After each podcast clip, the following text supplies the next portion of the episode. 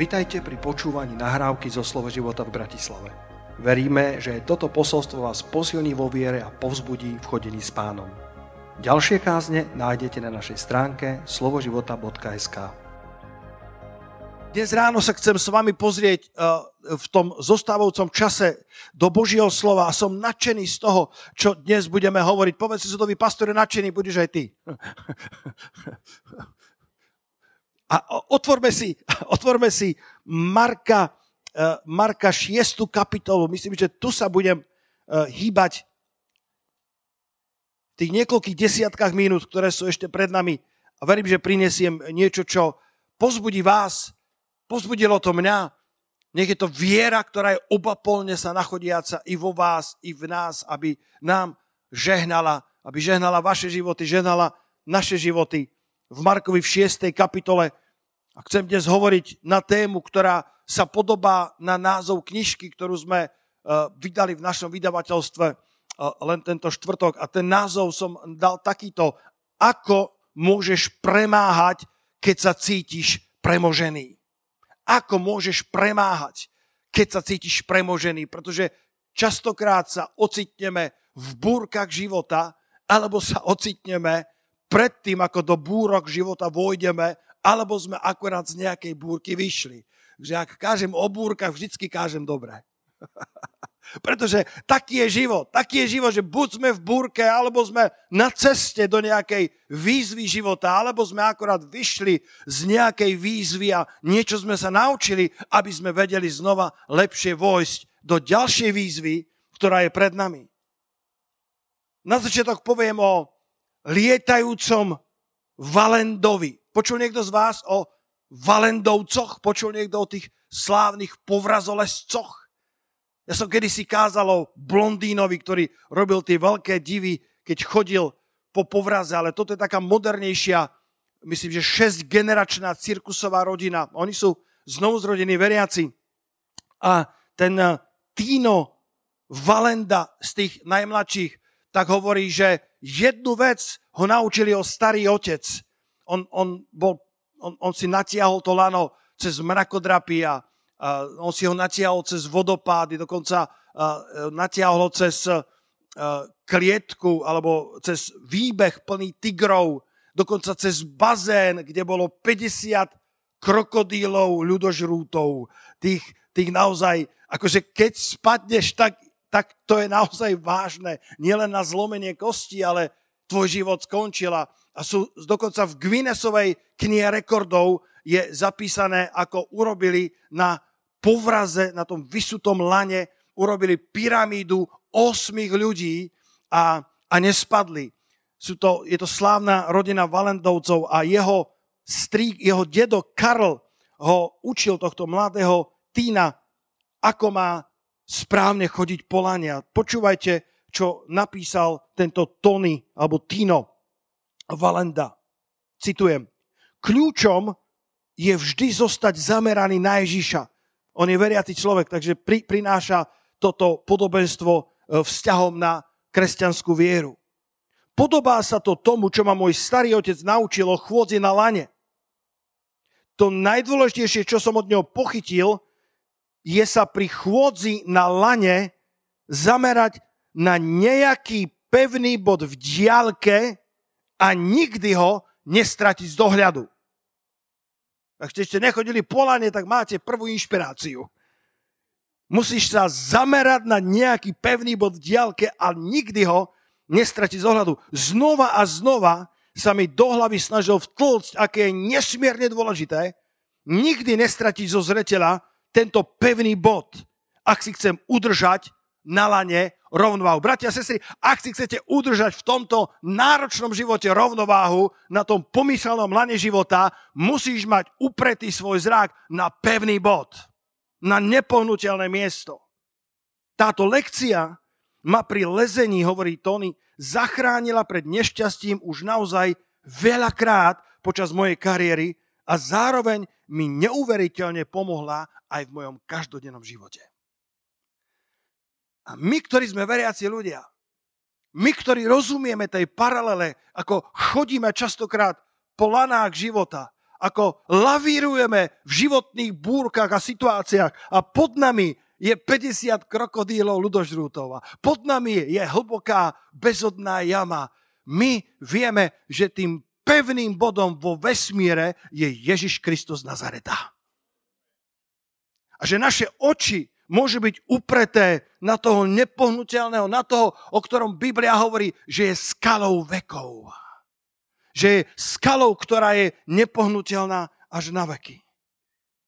A keď čítame v Markovi v 6. kapitole vo verši 48, ja to mám z ekumenického prekladu, keď sa učeníci dostali do veľkej búrky a čítame, že videl ich vyčerpaných od veslovania, lebo vietor dul v protismere. Pred úsvitom šiel k ním, kráčajúc po mori a chcel prejsť popri nich bez ohľadu na akúkoľvek burku v našom živote, Ježiš vždy ide popri nás. Povedz na pozbudenie niekomu, povedz mu, Ježiš vždy ide popri tebe. Ježiš vždy ide popri tebe. Ježiš išiel popri nich, im sa zdalo, že zostali osamotení a dokonca to ich Ježiš poslal, aby išli do tej loďky. V 6. kapitole, kdeže to je? Pozrite spolu so mnou. Verš 45. A hneď prinútil svojich učeníkov, aby vošli do loďky.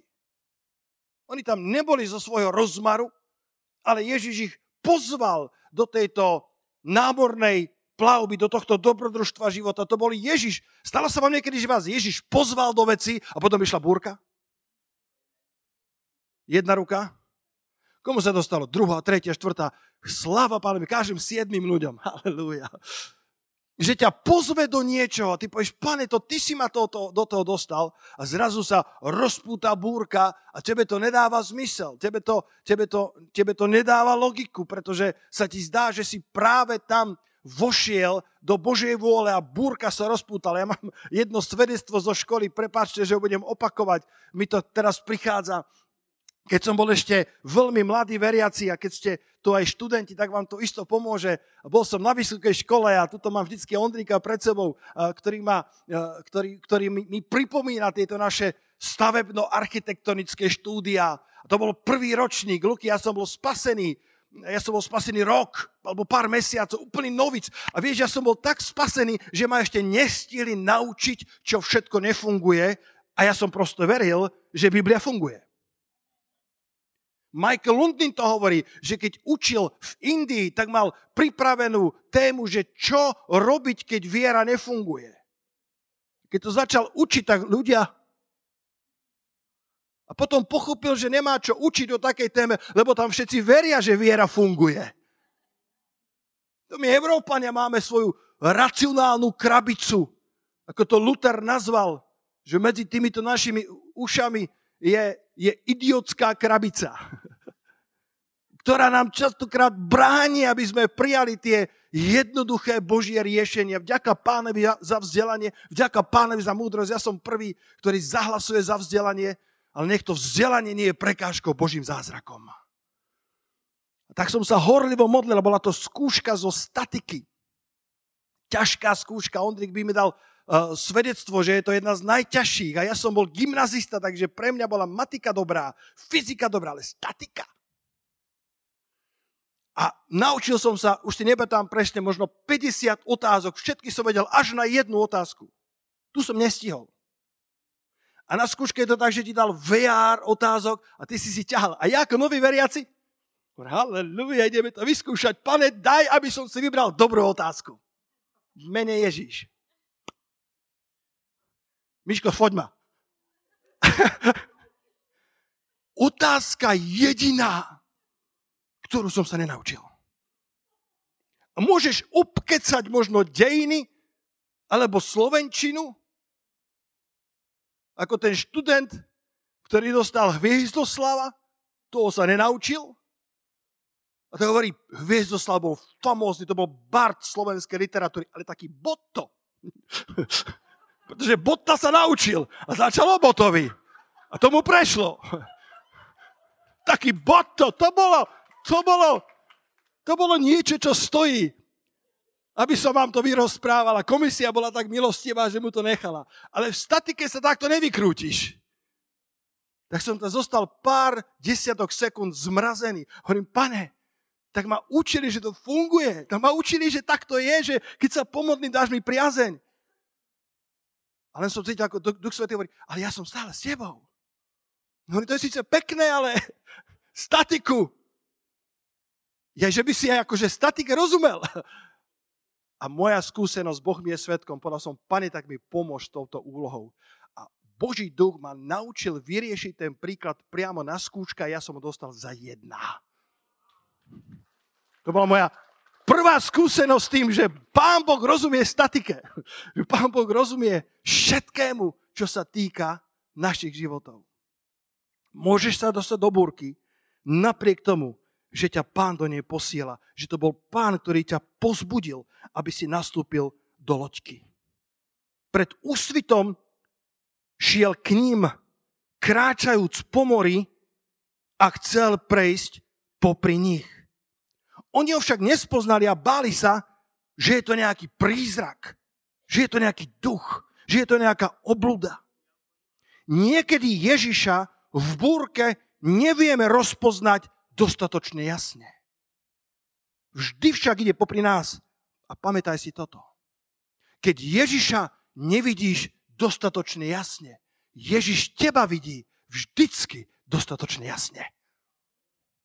Lebo čítame vo verši 48, videl ich vyčerpaných od veslovania, lebo vietor dul v protismere. On ich videl Možno, že ty a ja niekedy nevidíme Ježiša v našich búrkach dostatočne kontrastne, dostatočne zrozumiteľne. Nerozumieme, čo k nám chce povedať. Ale on vždy vidí nás. Tak som si doniesol dnes, priatelia, takéto pomôcky, aby ste nikdy nezabudli na túto kázeň. Aby ste nikdy nezabudli na to, čo Boh vám dnes hovorí, pretože ja vás chcem z Božieho slova naučiť, ako kráčať po lane. Chcem vás naučiť, ako kráčať v búrkach života. Tá prvá vec je, že potrebuješ pevný bod, tak ako keď ideš na tom lane. A sú tam vetri a kymácaš sa, ale to, čo naučil Starky toho Tonyho Valanda, bolo, že musíš si určiť pevný bod, ktorý sa ti nikdy nepohne bez ohľadu na vetri a to ti pomôže držať rovnováhu. Tak vám žehnám, aby ste mali pevný bod v Kristovi, aby ste boli ako tí, o ktorých hovorí Apoštol Pavol v liste Židom, že máme bežať beho závod, hľadiac na veľvodcu a dokonávateľa našej viery Ježiša Krista, lebo len tak budeš bežať s trpezlivosťou, lebo tento svet krokodíly tohto sveta, všetky tigre tohto sveta, všetky jamy tohto sveta budú sa snažiť ťa zjesť, budú snažiť sa získať tvoju pozornosť, ale ty zachovaj svoj pohľad upretý na Ježiša Krista a potom v živote nezlyháš, potom sa v živote nestratíš, potom nestratíš balans ani rovnováhu zo svojich búrok života a prejdeš na druhú stranu, kde ťa čaká nové dobrodružstvo viery, kde ťa čakajú nové víťazstva, kde ťa čakajú nové požehnania Božie. Pretože to najlepšie Božie ťa čaká na druhej strane nevzdania sa. To Božie najlepšie sa nachádza na druhom brehu nevzdania sa. Pretože ten disbalans, tá, tie protichodné vetry, myslím, že Roháčik hovorí, že to bol protivný vietor. dul v protismere, dul proti ním, tak tie sa nás snažia dostať z našich lán, z našich cieľ života, ale, ale dobre sa zahlať. Dobre sa zahlať na Ježiša Krista. Možno ho nevidíš úplne jasne, možno to je zahmlené, ale on ťa vidí veľmi jasne. On vie, kde si. Ak ty nevieš, kde je on, on vie, kde si ty. A ak sa budeš držať toho pohľadu na Krista, ak budeš mať ten pevný, nepohnutelný bod, možno v diálke, možno ešte nejasný, možno tie kontúry budú také rozmazané, ale ak sa budeš usilovať pozerať na ňo, tak on ťa nájde, on pozná tvoje GPS, on pozná presne tvoju lokalizáciu a vie ťa vyvie z tvojich búrok. On ich videl, pozri sa ešte raz, verš 48. Videl ich vyčerpaných od veslovania. Nepohrdol ich vyčerpaním. Nepohrdol ich búrkou, Nepohrdol ich námahou, ale videl ich v ich stave. Oni ho síce videli tiež, ale domnievali sa, že to bol prízrak, a vykríkli. Nádherní učeníci, čo poviete? Vykríkli, zhrozili sa. Galilejské more. Kto z vás vie, že, že sú dve moria v Izraeli? Kto z vás vie? Jedno je mŕtve. Keby sme mali mŕtve more, tak náš sprievodca z Izraela by nás peskoval za to. Povedal, nehovorte mŕtve, hovorte slané. Lebo oni veria, že to, že to more nebude mŕtve. Oni z toho vedia dokonca vyťažiť pitnú vodu. Našli famózne spôsoby v Izraeli, ako z toho mála, čo majú, vyčerpať to najlepšie. A potom to druhé, ktoré je nádherné, je Genezarecké jazero alebo Galilejské more. A ono nie je morom vo, svojom, vo svojej plnosti. Keď tam pôjdeš, tak možno budeš celkom zaskočený, že toto Galilejské more je viac jazero ako more. Má 20 kilometrov dĺžku a 12 kilometrov šírku približne. Je to, je to krásne jazero, ale nazývajú ho morom aj preto, že tam vedia byť búrky, ktoré sú viac vlastné moru ako jazeru. Vlny 1,5 až 2 metre, pretože tam sú tie golanské výšiny a miešajú sa tie teple a studené uh, tie, tie, tie vzduchové prúdy, vzdušné prúdy. A,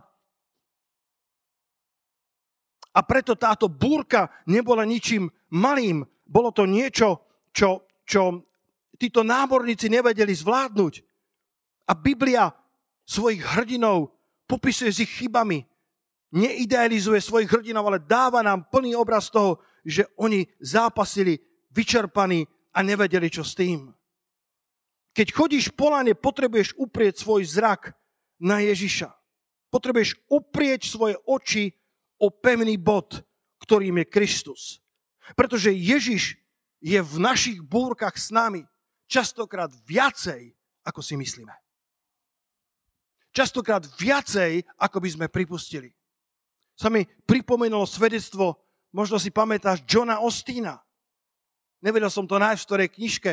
John Austin bol veľkým hrdinom viery v našej generácii, to bol pastor pastorov a raz spomína, nepamätám si detálne, bola to veľmi ťažká situácia, nejaká ich ďaleká príbuzná bola chora a zomierala.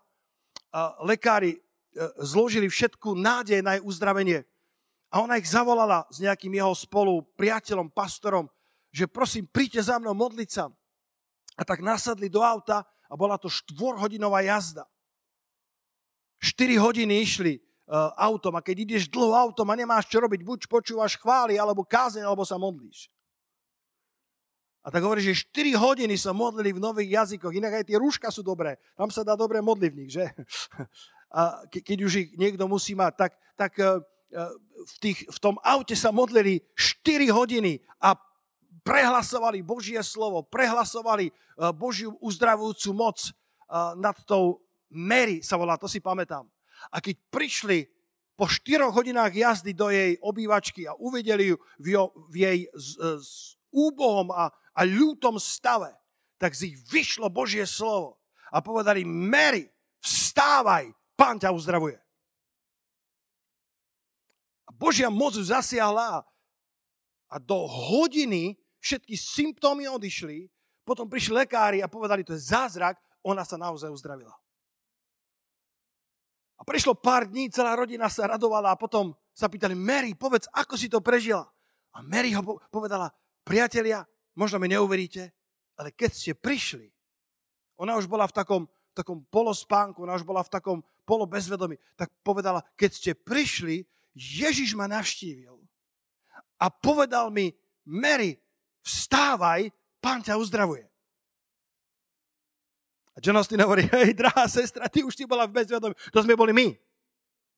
To sme boli my povedala, John, na 100% viem, že ste to neboli vy.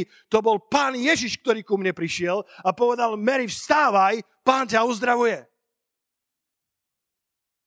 Mary, ja rozumiem, že si už mala halucinácie a to som bol ja, John, a spolupastor. To my sme povedali. Nie John, to bol pán Ježiš, ktorý to povedal. Pretože častokrát je to Ježiš v nás. Halilúja. Častokrát to slovo, ktoré posielame, je Ježiš z nás, ktorý to slovo hovorí.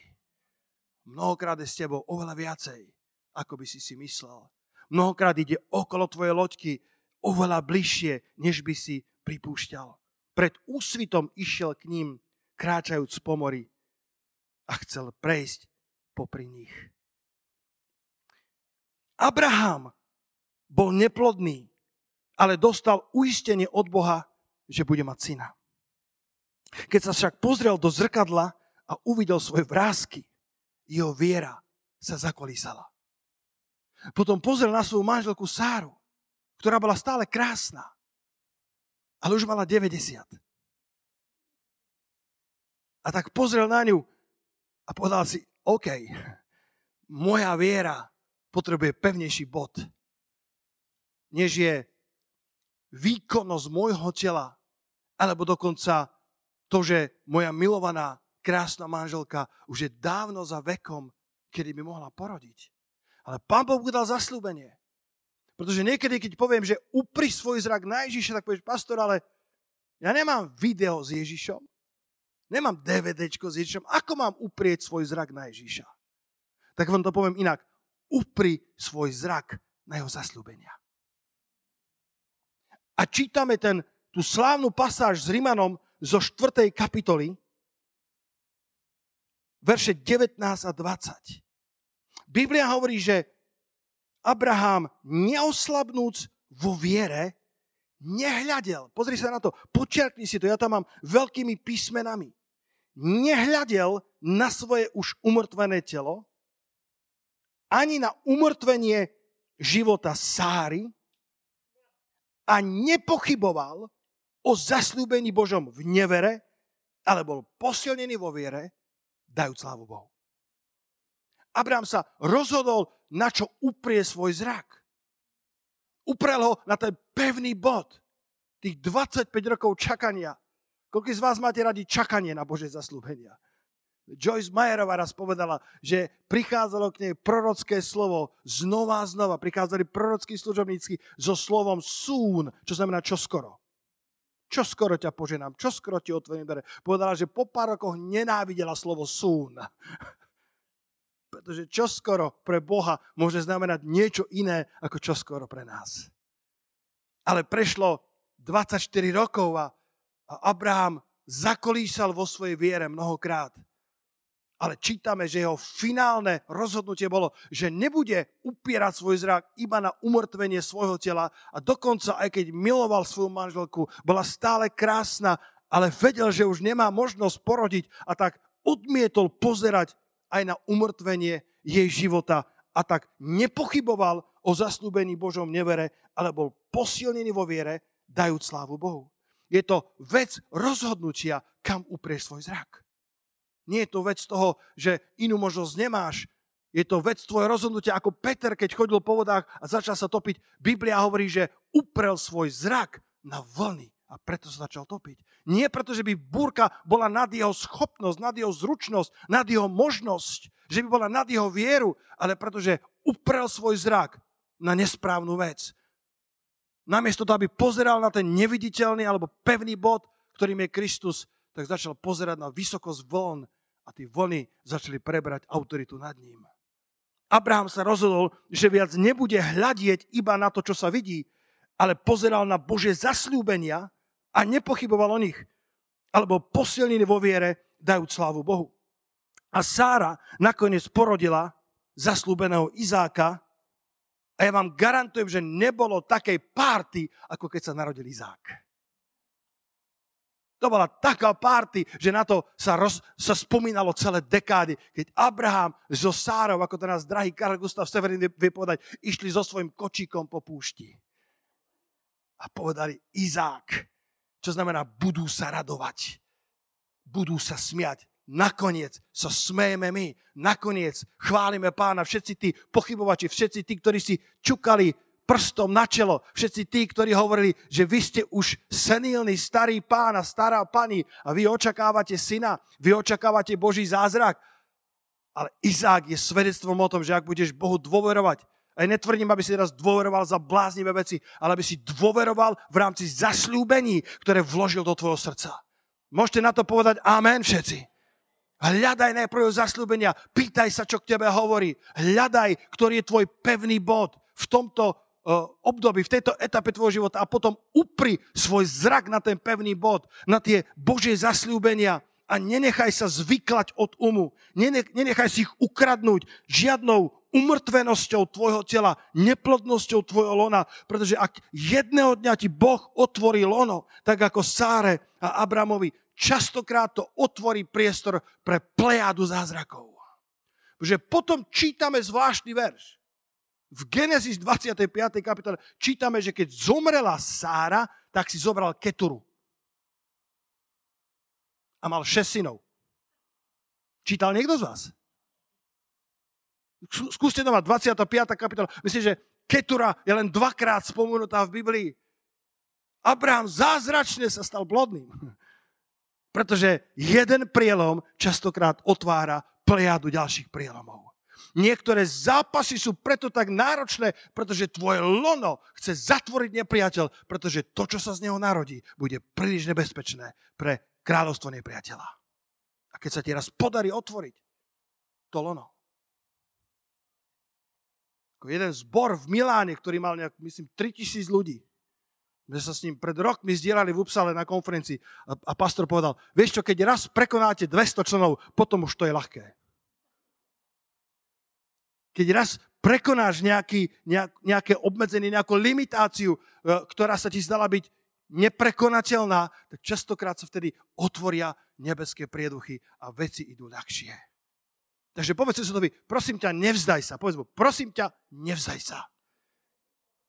Ak sa chceš dať, tak pravdepodobne preto, že na druhej strane sú dobré veci, ktorých sa nepriateľ bojí.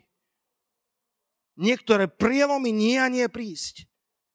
Zdá sa, že trvajú príliš dlho. Keď však vytrváme, naše malé víťazstva môžu otvoriť dvere pre obrovský príval požehnania. Mám tu ešte druhú ilustráciu. Kto je pripravený na druhú ilustráciu? Tá prvá je hľadieť na Ježiša v tvojej búrke.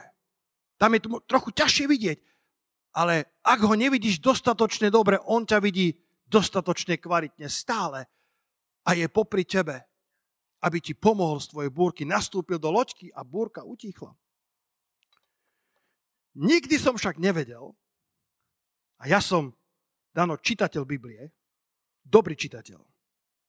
Ale mne nikdy, nikdy nedošlo, že Marek 6. kapitola sú dva spojené príbehy. Koľko z vás viete, ktorý príbeh predchádzal príbehu o tejto námornej plavbe? Ak neviete, nakúknite. Môžete odpisovať teraz, hej? môžete mať ťahák. Ktorý príbeh predchádzal príbehu o tom, ako učeníci veslujú v tejto veľkej búrke, plný vyčerpania? Aký je to príbeh?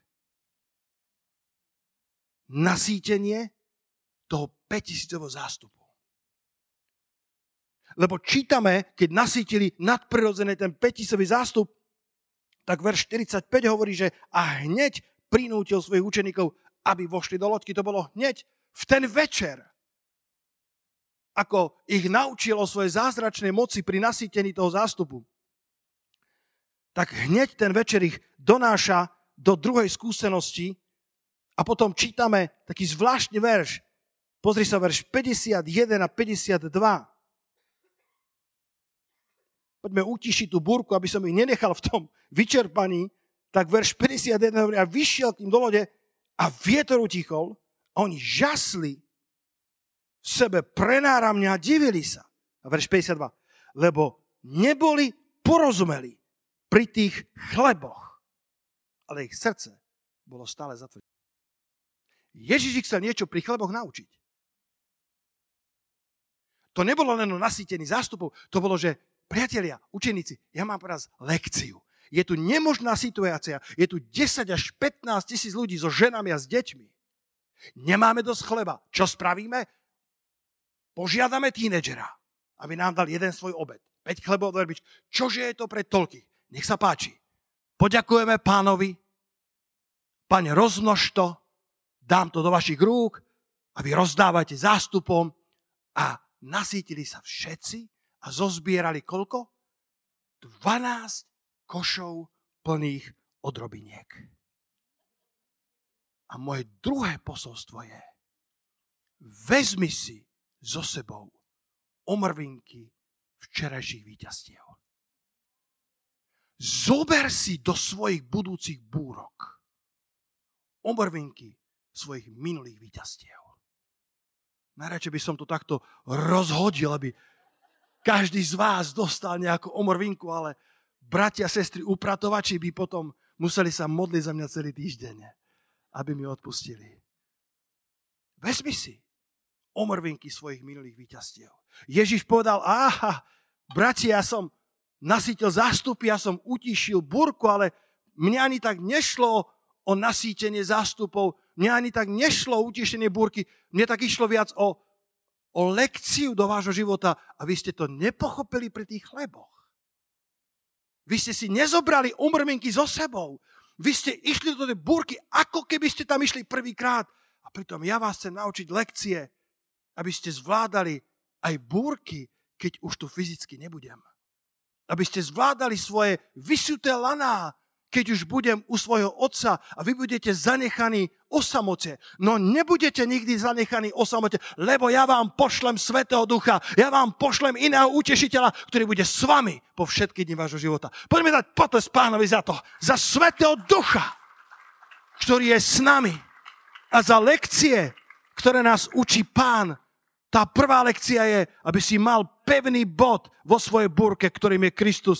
A tá druhá lekcia je, zober si z toho nasýtenia petisného zástupu umrvinky do svojho vrecka, aby keď vôjdeš do búrky, aby si nebol vystrašený, pretože v búrkach kto súhlasí s nami, že trochu ťažšie rozpoznávame, kadeľ máme ísť.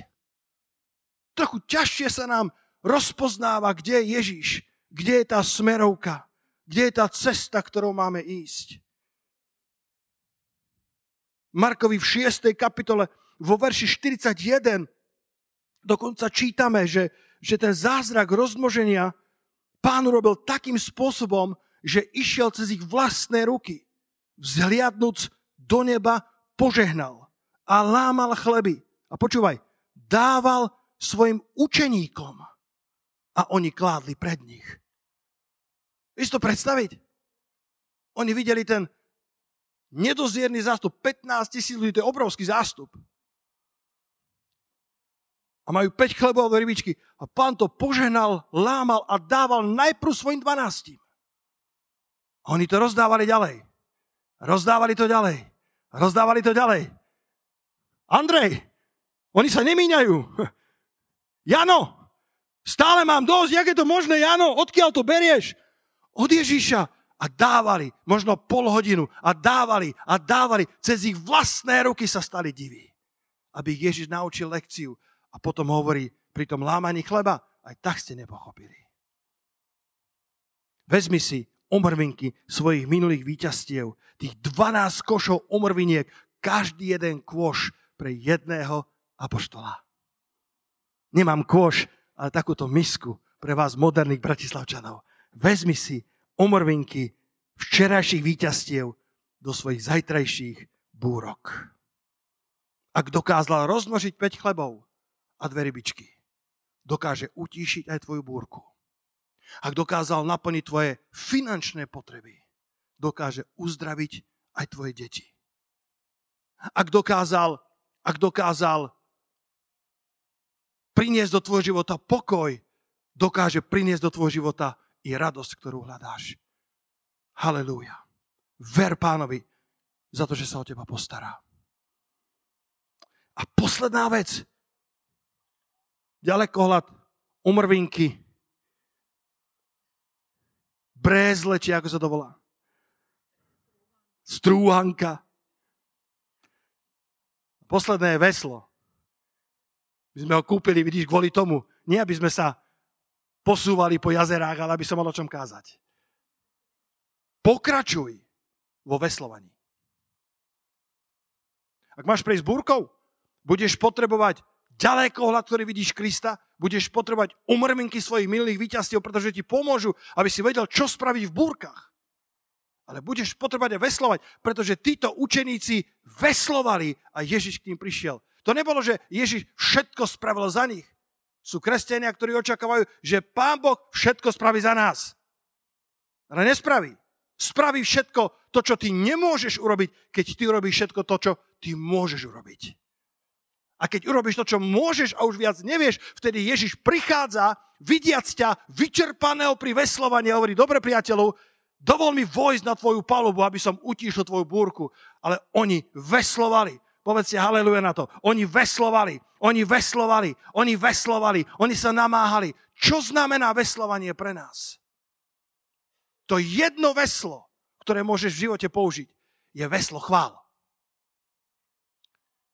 keď nevieš, kde máš zatiahnuť, pretože si v búrke, si na vysutom lane, kolená sa trasú, kontúry sú nejasné, kde je pán, kde je tá cesta, to veslo ktoré môžeš vždycky zatiahnuť, je veslo uctievania, je veslo chvál. Povedať, pane, ja neviem, čo momentálne robíš, dokonca ani neviem, kde momentálne si, ale stále viem, kým pre mňa si. Ako povedal apoštol Pavol, viem, komu som uveril. Jedno viem, viem, komu som uveril.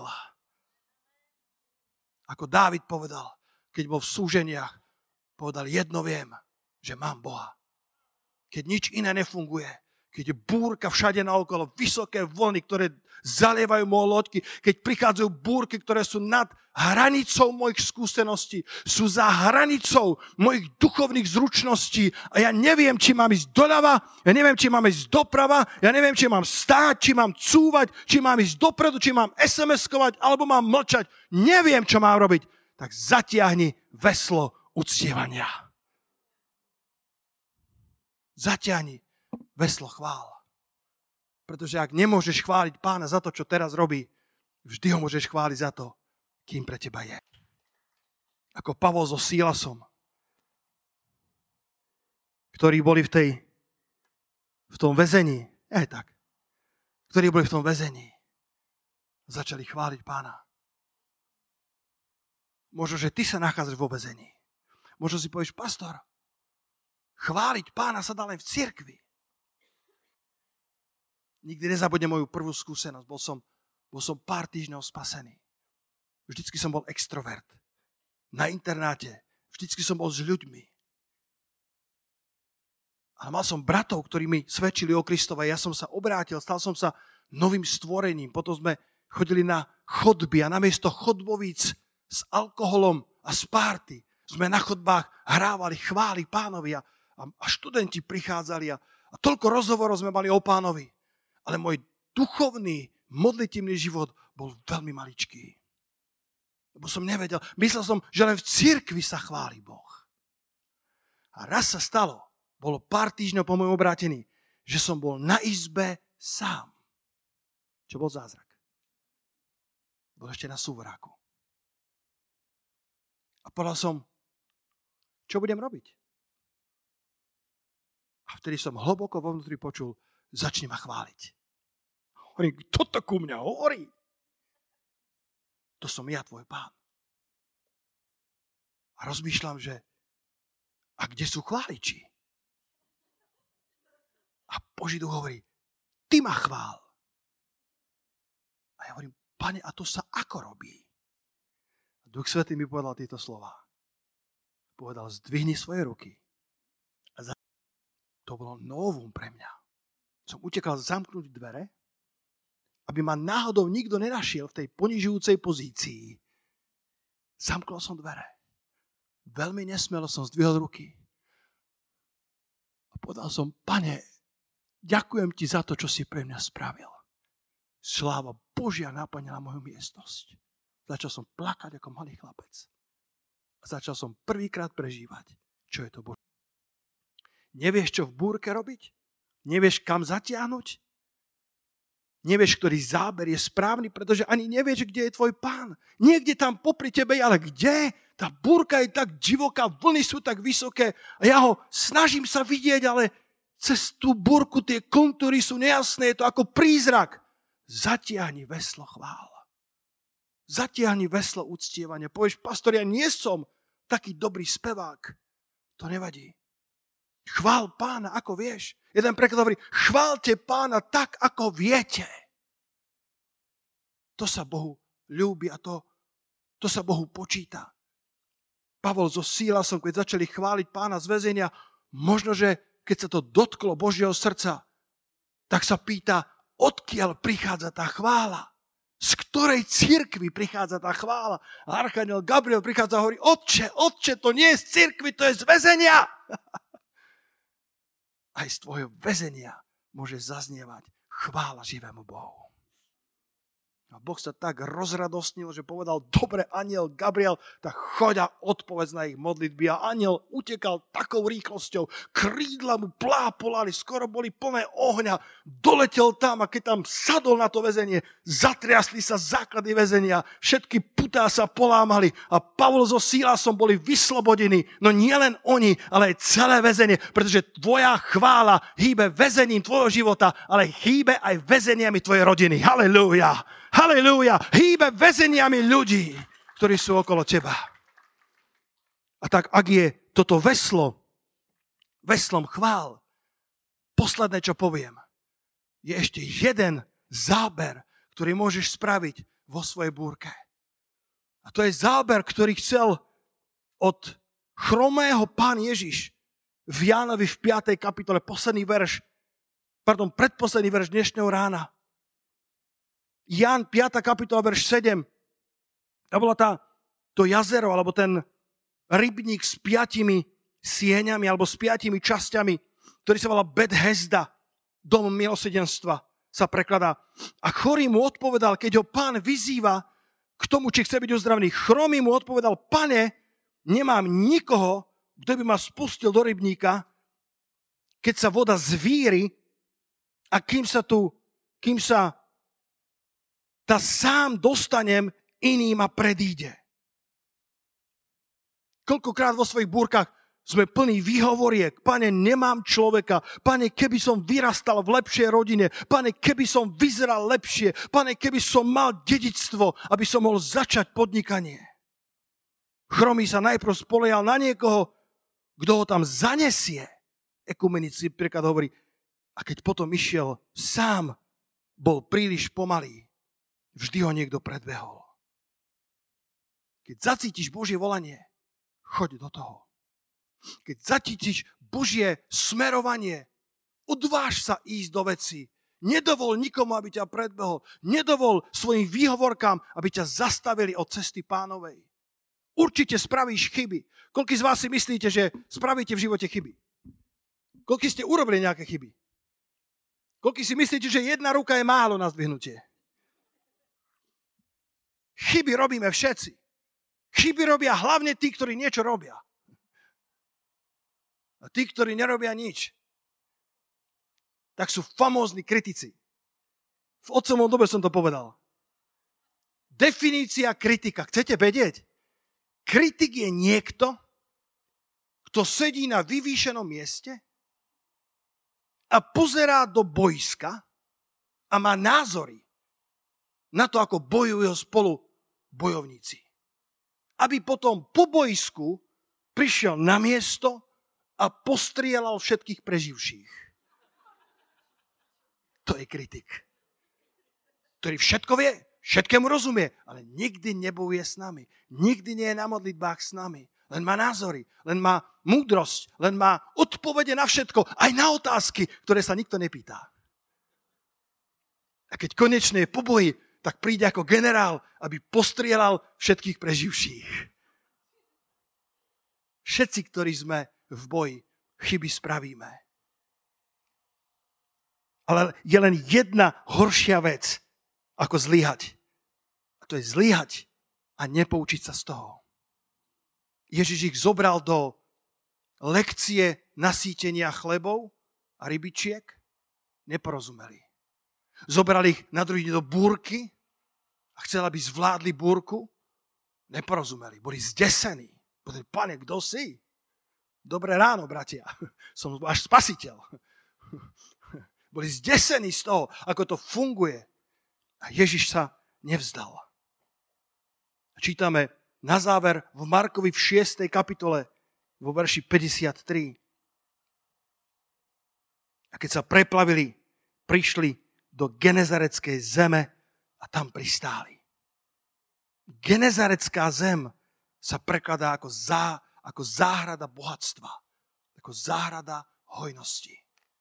Ježiš sa nevzdáva so svojimi učeníkmi. Zabrali tým veslom akcie, tom, tom, tým veslom poslušnosti. Jedno kilo poslušnosti je viacej ako to na modlitby. Poslušný veriaci toho vykoná viacej ako neposlušný evangelista. Zatiahli veslo chvál a zatiahni veslo poslušnosti.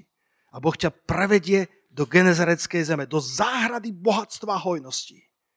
Zobrali na uzdravúce turné, lebo v 56.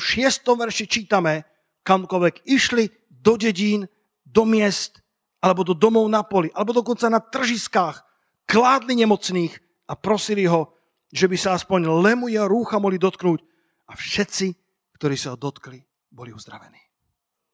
Dajme ten obrovský potles pánovi Ježišovi. Halelúja. Tieto tri veci. Tieto tri veci. Pozeraj dobre na Ježiša vo svojej búrke. Zober si umrvinky minulých výťastiev so sebou do svojich budúcich zajtrajších búrok a nezabudni za, na veslo chvál a na veslo poslušnosti. Nezabudni na to, že keď nevieš, čo máš robiť, chvál pána. Keď nevieš, čo máš spraviť, tak uctievaj kráľa. Chvál ho za to, že je pevným bodom v tvojom vesmíre. Chvál ho za to, že keď sa všetko naokolo hýbe, on je skalou väčšnosti. On je skalou vekov. A keď ho budeš takto chváliť, on má spôsob, ako ťa dostať z búrky a možno, že tá búrka bola v konečnom dôsledku jeho plánom a nebola zdimenzovaná, skonštruovaná preto, aby porazila tvoj život, potopila tvoju loďku, ale aby si sa v tej búrke naučil, že Bohu sa dá dôverovať aj v tých najťažších situáciách. A potom ťa vyvedie znova a znova, aj z lekcií, ktoré si nepochopil, až nakoniec ťa vezme do záhrady hojnosti, do záhrady Genezareta, do záhrady zaopatrenia a vezme ťa so sebou na turné evangelizačné, aby ťa naučil slúžiť ľuďom, aby ťa naučil uzdrovať chorých. Ak sa naučíš tieto tri lekcie v každej burke, opa, v každej burke to zvládneš. Potrebuješ vidieť Ježiša, mať so sebou omrvinky minulých výťastiev a pokračovať, veslovať. Poďme sa spolu postaviť. O, Lacko, ďakujem ti, to je nádherné, čo si tam dal. Odfote si, ak máte takú túžbu, aby ste si zobrali túto omrvinku tohto zhromaždenia do svojich pondelňačích búrok. Ostaň zameraný na Ježiša. Vezmi svoje omrvinky minulých výťastiev do svojich budúcich búrkov, búrok a potom pokračuj vo veslovaní. Keď ho nemôžeš chváliť za to, kým je, e, čo robí, chválo za to, kým je. Veslo, chvál a veslo malej poslušnosti. To málo, čo môžeš spraviť. Pavol so Sílasom toho veľa nemohli. Ich nohy boli v klade, ich ruky boli v reťaziach. Boli v tom najvnútornejšom väzení. Podľa teológov to boli kopky hlboko pod zemou, kde sa nedalo ani len vystrieť. To vnútorné väzenie znamená, že dostali tú najhoršiu celu. Tú najspodnejšiu, kde boli krysy, kde bolo vlhko. O väzňov sa nikto nesteral. Jedine, ak by im priatelia doniesli jedlo a jedine vtedy, ak im to bachary dovolili. Pavol zo Sílas vo svojej búrke veľa toho nemali. Nemali veľa možností. Ale zatiahli veslo chvál a Boh to počul. Boh to počul. Dokonca väzni to počúvali. Nech tento svet pozná, nech tento svet vidí, že uprostred najväčších búrok ešte stále zaberáme vesla veslá chvála uctievania. To neznamená, že popierame svoju bolesť. To neznamená, že popierame svoje emócie. Ale v tých chválach môžeš vyplakať svoje slzy. Môžeš vyplakať svoje sklamania. Môžeš vyplaviť svoje bolesti. A povedať, pane, tu som. Ty si mi slúbil, že ma prevedieš cez každú búrku. Pane, tu som. Pred tvojou tvárou stojím. Neviem nájsť v tomto väzení žiadne tiché miesto, ale je tam predsa svetiňa svetých, v ktorej je tiché miesto. Ja ho potrebujem, pane, na odpočinok svojej duše a na to, aby som počul, ktorým smerom mám natiahnuť plachty. Pretože v tej búrke niekedy Boh spôsobí, že v tej búrke sa naša loďka nasmeruje na Božie destinácie, na Boží kompas. Keď ho budeme dobre načúvať, keď si vezmeme dobre ďalekohľad Božej vízie. Ďalekohľad, kedy uvidíme nášho spasiteľa, ktorý ide popri nás. Poďme pred pánovu tvár. Chváliči, poďte na pódium, tak dobre sa mi s vami slúži. A všetci ostatní, nože poďme poďme pred, do tej svety. Také nádherné piesne ste dali, ako keby ste nahliadali do mojich poznámok. Halelúja. Ďakujeme ti, pane, za ingrediencie víťazstva, keď sa cítime premožení. Prečo by sme to nepriznali? Prečo by sme mali hrať fake kresťanov? Prečo by sme sa mali tváriť, že naša, naša fasáda drží perfektne, keď je dávno otrasená zemetraseniami, ktorými prechádzajú naše duše, naše rodiny. Prečo by sme mali sa pretvarovať na dokonalých, keď ty sám si o nás povedal, že prídu časy, kedy budeme tiesnení zo všetkých strán, kedy budeme tlačení zvnútru, znútra i zvonku. Ako povedal apoštol Pavol, zvonká boje, stnuká strachy.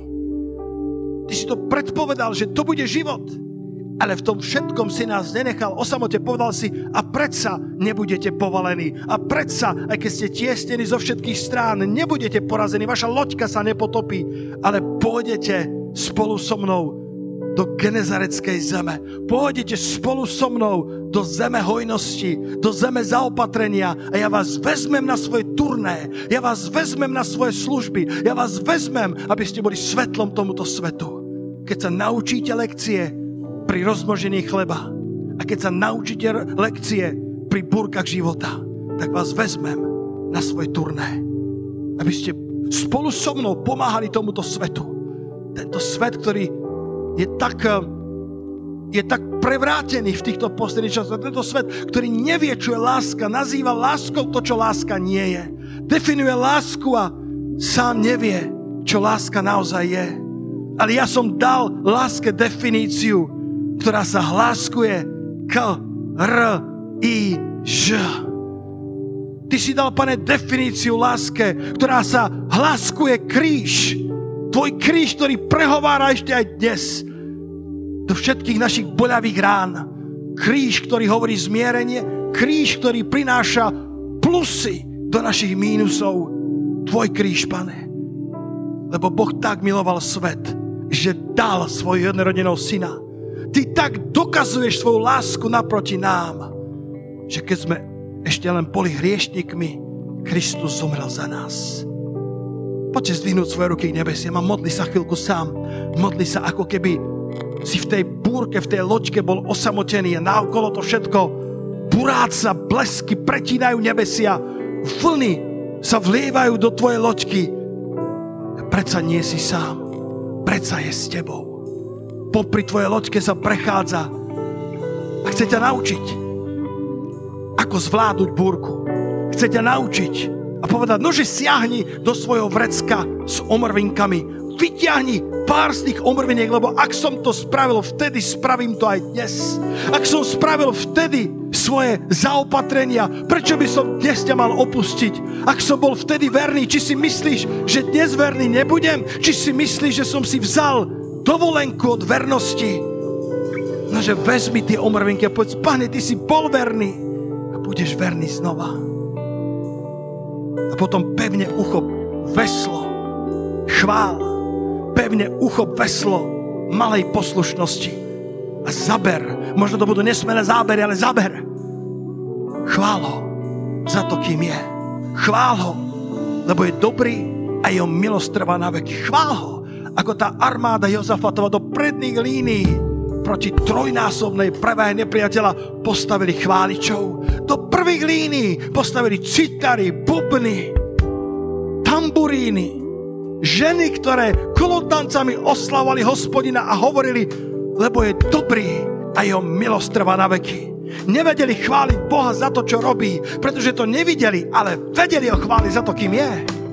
A Boh spôsobil duchovné hnutie. Boh spôsobil, že nepriateľ začal bojovať sám proti sebe. A keď Izrael prišiel na boisko, nepriateľ bol dávno porazený, pretože do predných línií dali chvály. Neboli leniví, ale zatiahli veslo uctievania. A potom povedali, že, že počúvaj, poslúchaj hospodina a jeho prorokov a povedie sa ti šťastne. O toto je od Svetého Ducha, to nemám v poznámkach. To bola druhá vec, ktorú povedali. Jedno veslo chvála, druhé veslo poslušnosť. Poslúchajte hospodina a poslúchajte jeho prorokov a budete mať šalom, budete mať prosperitu, povedie sa vám šťastne. To je, to je druhá paralepomenon 20. kapitola, čítajte doma. Zaťahneme tieto dve veslá. Uctievanie a poslušnosť poslušnosť a uctievanie, chvála a malá poslušnosť a krok za krokom sa posunieme do genezareckej zeme, aby nás Ježiš zobral do svojich turné. Poďme ho chváliť, poďme ho velebiť, poďme vyvyšovať jeho sveté meno, poďme povedať, pane, ešte stále si pevný bod v mojom vesmíre a s tebou nezablúdim.